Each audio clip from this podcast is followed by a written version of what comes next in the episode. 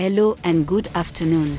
This is a quick summary of Nigeria news headlines on News Scroll at midday. Visit app.newscroll.info and you can leave your opinions, ask questions, and share your knowledge with the growing community.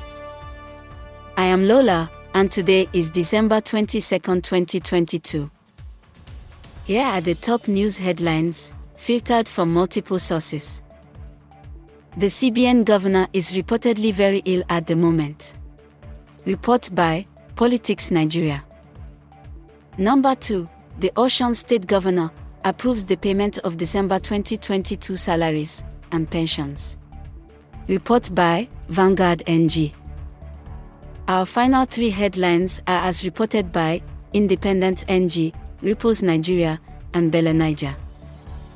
Number 3. Nigeria's domestic debt rises to 22.57 trillion naira. 4. Oil marketers say fuel depots in Nigeria are empty. 5. Tems receives a Golden Globe nomination. This rounds up midday headlines from newscroll.info. Visit app.newscroll.info to share your opinions.